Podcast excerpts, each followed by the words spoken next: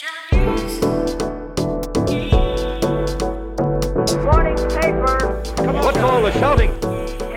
Welcome to Hipcast, Hastings Independent's podcast, which starts and sparks from the 203rd edition of the paper. In Float to Live, Sarah Milne shares her experiences with the lifeboat service. She was one of the people mentioned in David Dennis's article about the RNLI, and she explores the very many different aspects of being involved with the Hastings team. She includes some handy safety tips and suggests ways you could help or get more directly involved. My name is Ben Bruges, and I talked to Catherine Sutter about her new fortnightly column, People of Hastings. I asked where the idea came from, where it's going, and spoke to two recent candidates, Millie Rowland and Katie Rosie, about how they came to be chosen and what they add to the many hues of Hastings life. We cover all sorts of issues. Clubbing and theatre for people with disabilities, buying or hiring vintage clothes, and there's even a mention of a beloved teddy bear.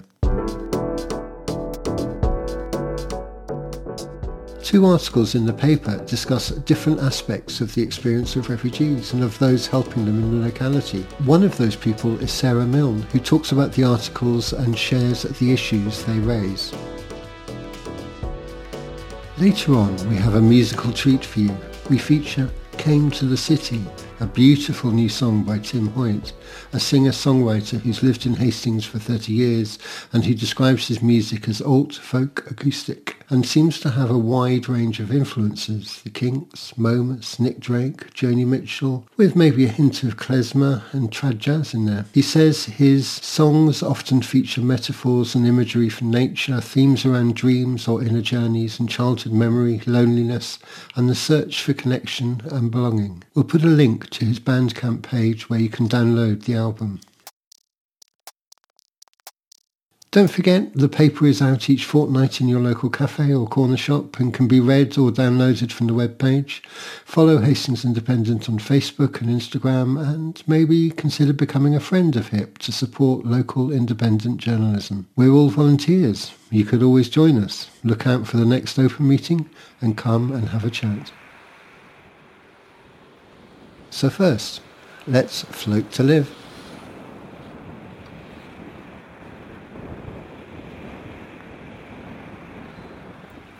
There's a really interesting feature in issue 203 of the Hastings Independent called Saving Lives at Sea, the Hastings Lifeboat and its Women. So, right now it's Sunday morning. Uh, many people might still be asleep. I'm here with my Hermione. You can probably hear purring. I can't really do much about that right now because if I put her down, she's going to jump all over the place and make even more noise. So, um, we're here. We're up bright and early because it's Lifeboat Exercise Day. And I am one of those Hastings Lifeboat women. I just thought I'd share a little bit about my experience with Hastings Lifeboat.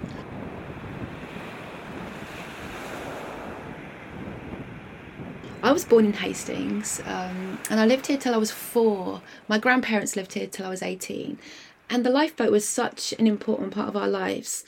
We used to go to lifeboat days. I one of my most treasured possessions as a child was a pen that had the lifeboat going up and down the pen as you tipped it. I loved that. For some reason I loved that. It always sticks in mind. I don't know what happened to it and I'm really sad, but I haven't got it anymore. And it was it was just when we went, went on holiday to Cornwall and we'd go and see lifeboats there. And every time we visited our grandparents, we'd always go to the lifeboat station here and, and see what's, what had been happening while we'd been away.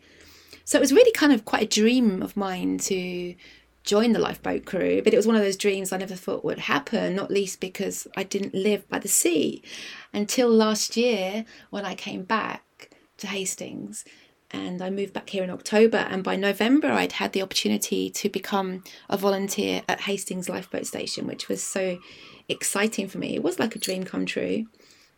So now I'm part of the volunteer shore crew.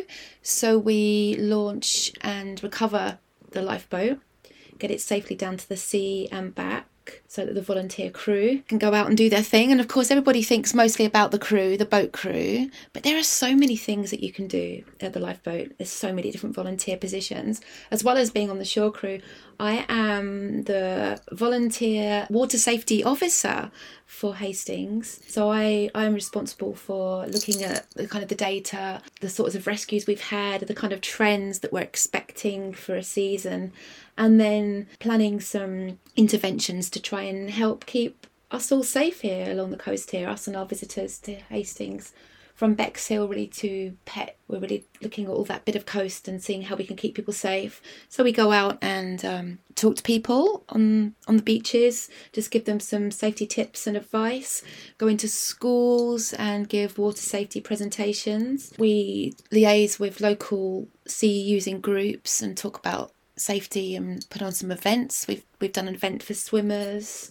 I think we're going to be doing an event soon on best ways to call for help when you're in the water. I have a team of six fantastic water safety advisors because we have one fantastic guy, and other than him, we are all, all of us on the water safety team are women, all on the other side, shall we say, of 50, only just, only just. We're all on that other side. So it really is, it's it's something that you can do at any time of life. I mean, you know, as I said, it's something I'd wanted to do ever since I was a child. And I got the chance just past 50 to actually see this dream come to be and it's it's just it's a huge part of my life here in Hastings.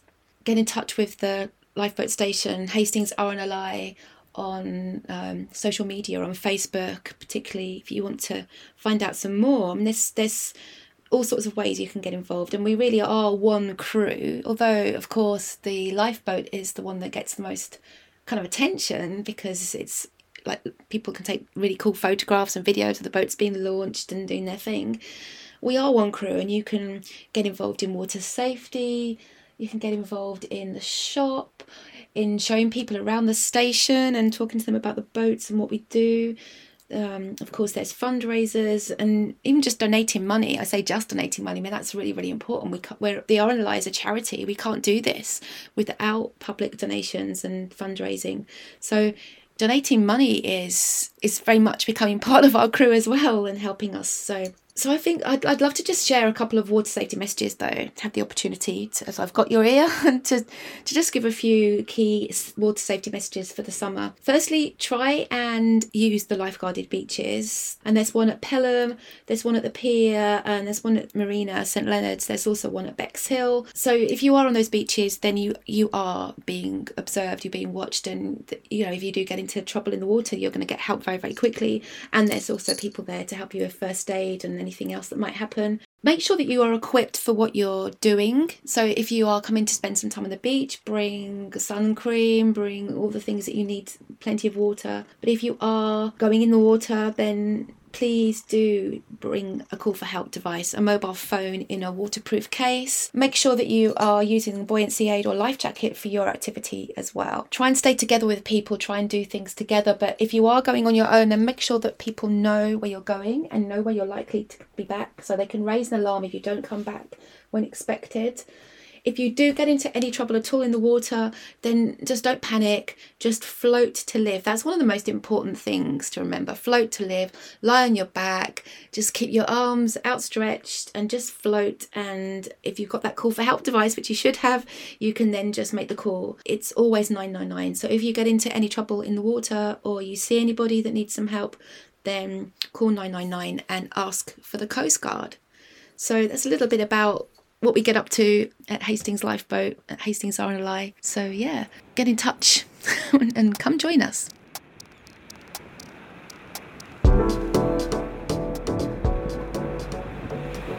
So, Catherine, on Hastings Independent, we used to have something called Community Ledge that um, Rod Webb was doing, and I think the ledge was kind of a joke, as in the way kids say legends, um, but also there's Goat's Ledge, which was a favourite cafe of his. And you seem to have resurrected the idea, and you're calling it People of Hastings, is that right? Yeah, that's right. So, I used to really like Rod's column, and I thought it'd be nice to kind of restart it again but he often focused on some of the kind of like more theatrical or everyone kind of knew. I'm trying with this column to think about people who are maybe more normal or people who might not have we might not have heard of around the town.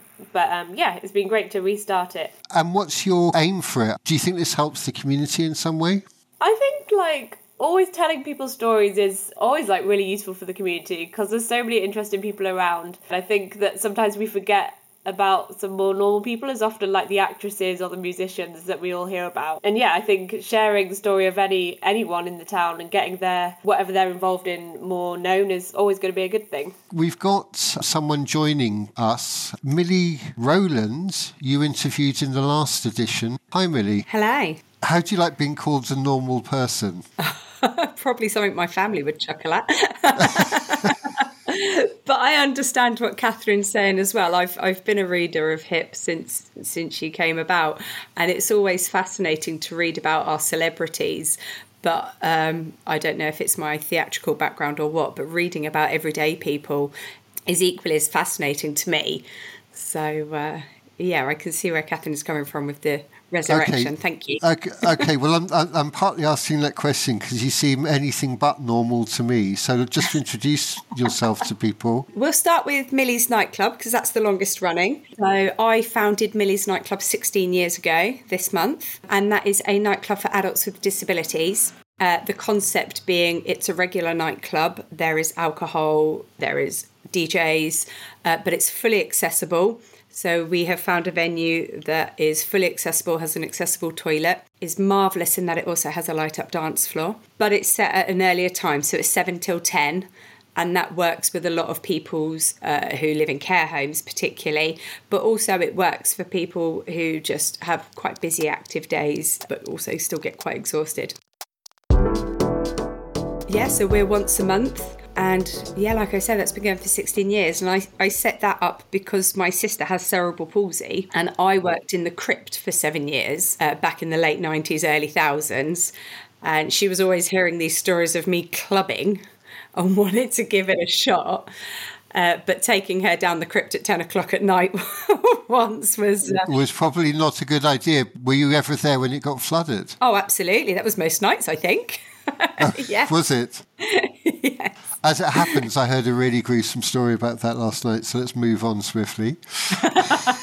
there's, there's this kind of mistaken belief that, you know, j- just because you have a disability, either physical or mental or emotional or personality, that you're not growing up, you're not interested in relationships, you're not interested in sex, you know, all this kind of stuff, which is. It's a really bad attitude, isn't it? But it's I don't know if it's understandable or not, or Uh, uh, I would argue it's not understandable, but I, un- I understand the caution because obviously a lot of our vulnerable community are on medication for certain health issues and whatnot. So, one of the things I have done is I've gone into care homes and day centres and colleges and actually talked about alcohol use and drug abuse with people who come to Millie's nightclub. So that's that's been really good. But it's really interesting how many families and care homes are on board and actually, you know, their kid drunk one WKD too many and threw up bl- blue everywhere, you know, and they're just like, oh well, it's a Millie's night, you know, it's it's gonna well, you know, like any other teenager might. Absolutely. It's having that opportunity in a safe space to actually let your hair down, meet new people. Back at 16 years ago, the disabled community was quite segregated in their own like care homes or day centres. So actually meeting other people was you know, it was quite something new. Today, day services and, and everything are a lot more integrated. People try out different places on a regular basis. But um, it's still quite true that, you know, lots of different people come together at Millie's nightclub to, uh, yeah, meet other people, see other people, which is. Uh, that really sounds really good. And you're also CEO of Boathouse Arts. Boathouse Theatre Arts is a small charitable theatre company for children and adults with disabilities. This was founded 12 years ago by Kim and Kevin. When they moved to the area, they were looking for somewhere for their daughter with Down syndrome to just experience the arts and decided because they couldn't find anything that they felt was suitable people that would know her needs they looked at opening their own my sister my sister again when they were chatting about this at day service turned around and said oh my sister's got a drama degree she could do that for you so passed over my number and here I am. So she she volunteered you. Oh, very much so. She, she's very good at that. So, yes, so I was employed by them 12 years ago to run the adult session. We eventually opened up children's session, but Kim and Kevin are predominantly from Wales and they chose to move back just before the pandemic. Whilst you can run most things via a laptop and around the world, this kind of thing does need a, a face and somebody a lot more local. So, that's when I decided to step up, step away from the teaching and step up to running the company. If someone wanted to go to Millie's nightclub or wanted to get involved in Boathouse Theatre Arts, what would what would they do? The main the main way at the moment is probably through Facebook. Uh, if you find Millie's nightclub or find Boathouse Theatre Arts, we're quite prevalent on there. Um, you can find those. And you also have um, a singing and a signing choir. We do. That's part of the Boathouse Theatre. Something that um, I've always been quite passionate about is communication, uh, different forms of communication. And so, working, well, you know, living with my sister and meeting lots of other people with their variety of needs, the use of Makaton and British Sign Language is, is used more than we would give it credit for. And so, we decided that actually something that we could do if that was to have a bit of fun was to set up the singing and signing choir. And we've now got quite a repertoire of songs that we've taken to many local events and had a lot of fun with, sort of like shown shown that to the world as well, which has been great. So, so Catherine, how did you get in touch with um, Millie? I um, first saw the signing choir, and I remember uh, um, it was at St Leonard's Festival, and I remember reading the program and thinking, why did it say singing choir? And then realised, oh, signing, that's so cool. So I um I saw Millie kind of con- I don't know if the word's conducting or I don't know what you do for a choir, directing that, and thought, wow, she seems like a really cool, like energetic person. This seems like a great organisation. So I actually got in touch with Millie after that, and I did volunteer for a little bit at Boathouse in the children's group before lockdown and all the pandemic came along, which I really enjoyed. I, it's such a fun place to be. And yeah, working with the kids was great. And yeah, I still kind of had it in the back of my mind all the time like, oh, Boathouse was so great. I wonder what they're doing. And I'd also been to one of their shows. I'd been to Aladdin. And if you ever get a chance to go to any of their shows, they're like so fantastic. So I'd really recommend that. But yeah, I just thought, oh, Millie would be great because I don't know if she shouts about herself enough or if people know much about what's going on with Boathouse, but yeah, as you've heard, it's a very interesting organisation and yeah, she's a great lady. Absolutely. You've been doing this column for a while, I think, now, longer than I thought actually. I think the first one was um, The Shores of Norman Road. So they're um, the hairdressers. That's one of the oldest hairdressers on Norman Road, so it's lovely talking to them. And then I interviewed Father David from St John's. Oh, oh thank you, Millie. Yeah, it's St John. it is St John's. Yeah, and he he was a great character. Um, and then I think Millie was my third one, and then for the most recent paper, I've interviewed Kate Rosie from Teddy Tinkers, and she's a great character, and it was great learning about her her shop and her journey into um, having a really cool antique shop. So yeah, I'm hoping to continue continue going. I mean, obviously the paper's out every two weeks. There's hundred thousand people or whatever in Hastings, so there's quite a lot of uh, opportunities to keep going with the column. Okay, so who do you want to interview next? And Millie, perhaps after that you can nominate someone yourself. One person um, that I've got lined up is I don't know if you know the cafe, Sunshine Cafe, um, along King's, oh no, yeah, Queens Road. So that's a really interesting Latvian cafe. So I'm going to talk to the owner of that. That's going to come up. But yeah, I'm still, I'm still looking for people, and I'm kind of working it up as I go along. There's no massive plan or set list of people. So Millie, I'm putting you on the spot. Nominate somebody. Um, I would probably nominate my friend Rachel Loudon, actually. She's a drama therapist. She's nationally renowned autism specialist. She's done a lot of work during the pandemic with both the police and the NHS with how people with autism are dealt with. And she has lived in Hastings for the last 20 years, I think. So, and she's one of these, again, these unsung heroes. She's just an everyday woman going about her everyday life, but actually, her everyday life is helping millions nationally. So yeah, I would probably recommend her. And so, if um, somebody wanted to nominate someone, Catherine, what should they do? Um, I think the best thing to do is probably get in touch with um, the community page. So if you give us an email, community at hastingsindependentpress.co.uk, or you can message us on Facebook or Instagram. Um, and yeah, any suggestions are always welcome. That would be great.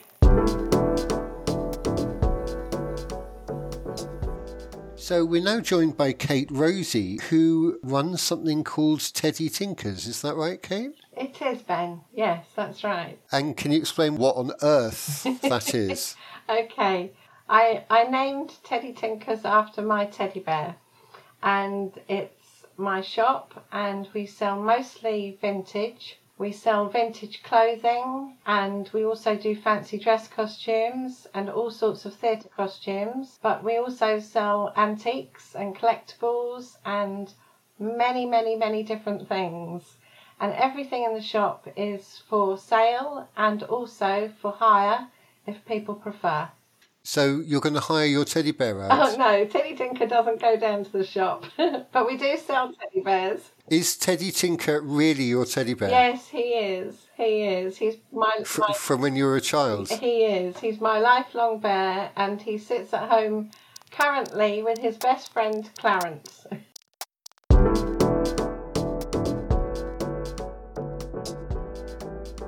I uh, I left one day as normal, and I came home and said to my husband that I was not going to be going back into that building. He said to me, "What what do you think you're going to do?" And I said, "I just can't go back." And all I really knew was the second-hand and vintage trade. In in um, Catherine Suter's article, I noticed that you said you've never had to advertise for stock. I'm sure that would surprise people. Well, um, it certainly surprised me because um, since I, I opened eight and a half years ago now, I haven't had to uh, advertise that I buy anything. It's just come my way. People come in, sometimes they come in with just a, a little bag with a few things in it and say, Am I interested in having a look to buy things? Some people turn up with a carload, and I even had a lorry turn up one day completely full, and I bought half the lorry load. What, without any warning No or warning notice or anything? all. Just a lorry, no warning at all. just a lorry to them. And my poor stallholder that day was, I think, quite horrified, but it worked out in the end. But I, I do visit people at their houses, you know, I do. I'm, I'm actually doing a call tomorrow at a lady's house. I never know what to expect, so it's always exciting. Do you ever have things in your shop that you really like and probably don't actually want to sell? Oh, yes, yes, often. Have you got a favourite thing in the shop at the moment? At the moment, um, there is a very, very beautiful necklace. A very, very beautiful necklace, yes. But sometimes it might be a teddy bear, sometimes it might be a piece of music. My father has a very dear friend in America who is one of the biggest collectors of sheet music in the world, Sandy Marone, and she supplies a lot of our music at Teddy Tinkers. A lot of what she sends to us is very, very rare sheet music. Sounds great. Um, she mentioned something called New Bohemia, some um, campaign that you're involved with. Yes, our community around the shop, that stretch of London Road and Bohemia Road itself, and the surrounding area, where we've got together and we're, we've called the area New Bohemia to try and promote it. And we've got lots of plans, lots of new ideas, and it's very, very exciting because we're incorporating people and businesses and shops all within that area. Yes, watch this space because New Bohemia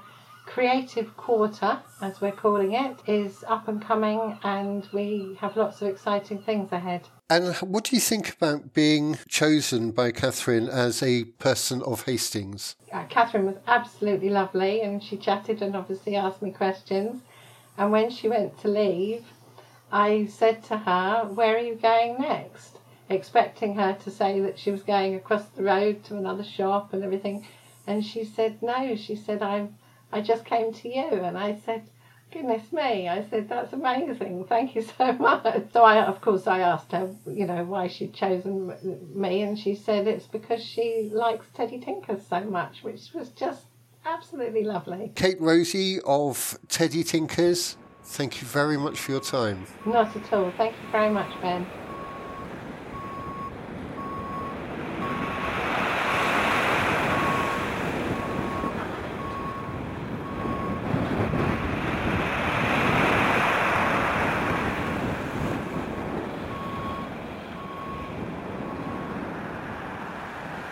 There are two pieces in issue 203 of the Hastings Independent that are exploring the experience of refugees in Hastings. One is focusing on the Ukrainian refugees that many of us have staying with us. I have a wonderful lady called Natalia staying with me at the moment, so it's something that's really on my mind a lot. Um, and this piece does ask the question, though are we treating refugees from all countries and parts of the world in our town in the same way? And this is something that Alex Kempton, the operations and campaigns manager at the Refugee Buddy Project, takes further in a really thought provoking feature that asks the question Is our attitude to refugees colourblind? And this is all about the way that the media portrays refugees from different parts of the world and how this narrative can really feed our perception of even individuals and their stories. And then, of course, our sympathy towards them and our attitudes towards them, and ultimately the way we behave towards them. And this was really interesting to me. So I went along to the Refugee Buddies Project lunch and panel discussion all about the way that the media and particularly imagery can impact the way we behave towards refugees. And it was called All Refugees Welcome. And there I spoke to Aya Borgley from the Refugee Buddy Project. We've got some fantastic speakers today speaking about the power of photography. When we see the images that are labelled as unworthy, you, you see, you know, men often, whereas Mm-hmm. the worthy ones are the children. It creates a really weird separation of like threatening and unthreatening. Society follows the media and judges individuals because of these images that they've Yeah, seen. I mean, you can attach an image and put a headline on it, and that person might have no idea that their image is being used in that Yeah. particular way, and That's a very good you point. you really don't know you know that for example individual in a picture of you know a refugee camp for example Hmm.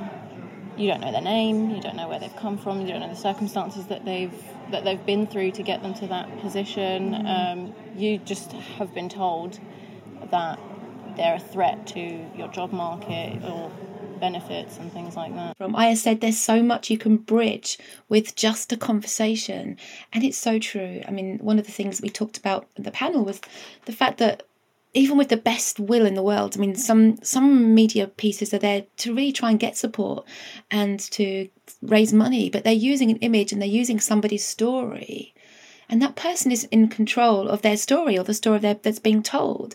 And that's okay they may be a refugee and they may be st- having a really difficult plight. And although people understand that some of these images need to be shown and I was really inspired by the Refugee Buddies Stitch for Change project. And you can see their fantastic patchworks in Hastings Museum and Art Gallery up until the 24th of July. And having been donated some lovely bags of fabric, I decided to do some patchwork with my own group. And while we were designing some pieces for the patchwork we're going to be making, I asked the group about what the word refugee means to them and also about their stories as they're designing their patchworks. For me, it's someone who is running from somewhere, but as you said, it's better to say to to some place. The meaning is to to run. It's somebody who's rebuilding a life somewhere else. Oh, it's not rebuilding; it's from the very beginning. but it's interesting Yes. that uh, changing place, you can be whoever you want. You, you you may leave all your masks behind. But interesting that after we all left our country, we became not maybe someone else who we wanted to be while being in the country. We all become ourselves, and we become so close with some people that we never uh, were in touch because we have this social masks that uh, I don't see you, so see your inner, you don't see my inner, and now we all are open and we um, i don't know this word in english um, we came to the zero level uh, uh, not like we came to zero and we can grow up again but in everyone in different circumstances Yes. but we have what we have inside Yes, yes, I love that. I love that. So, although being a refugee is obviously frightening, you're like running from danger, and yeah, that danger strips you down to what you really are inside. Yeah. So when you arrive, you've And got it's this not a chance to to to grow and re have a, like take these masks off and be Mm-hmm. to be who you really are inside. we are who we are and Yeah. it's perfect it's the best part of all this I love what Anna's saying there. It's just so positive, isn't it? After everything she's been through, and she's only been in Hastings just over a week at the time. And I love the idea that you're kind of like stripped so bare through the real trauma that you've been through that it, it just enables you to be the person that you are underneath all the masks. So, as Aya said, there's so much you can bridge with just a conversation. So have those conversations. And if anyone would like to join us in our in our art sessions and share stories there, you're so welcome. We are making this quilt at the minute, which is going to be a community art project. Um, so you're so welcome. That's at his place on Robertson Street at 10 o'clock on Thursdays or at 4 o'clock on Thursdays. All materials are provided, and refugees from everywhere in the world are always welcome for free. So, yeah, it'd be great if you want to come along and, and share some stories there. But keep those conversations going and, and just, you know, have your mind open and, and learn about individuals, learn about people rather than the stories that the media portrays.